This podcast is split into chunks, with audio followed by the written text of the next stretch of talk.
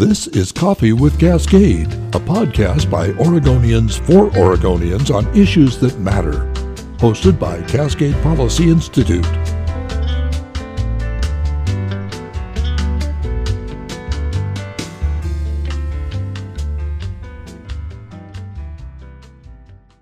Here's today's quick point commentary from Cascade Policy Institute. January 22nd through 28th is National School Choice Week, a celebration of opportunity in K 12 education.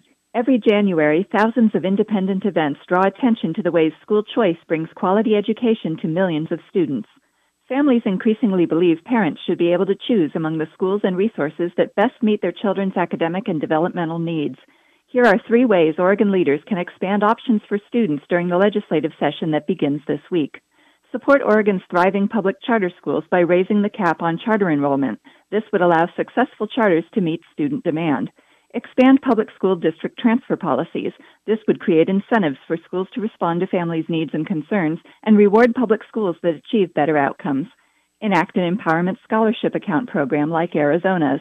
State level education funding is allocated per child and paid directly to district schools, regardless of student outcomes or parent satisfaction. A portion of this funding should be converted to portable accounts for students to use where they learn best.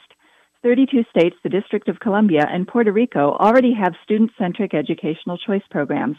Oregon should join them so families can match their children's needs with the educational environments that will serve them well. For Cascade Policy Institute, I'm Kathryn Hickok.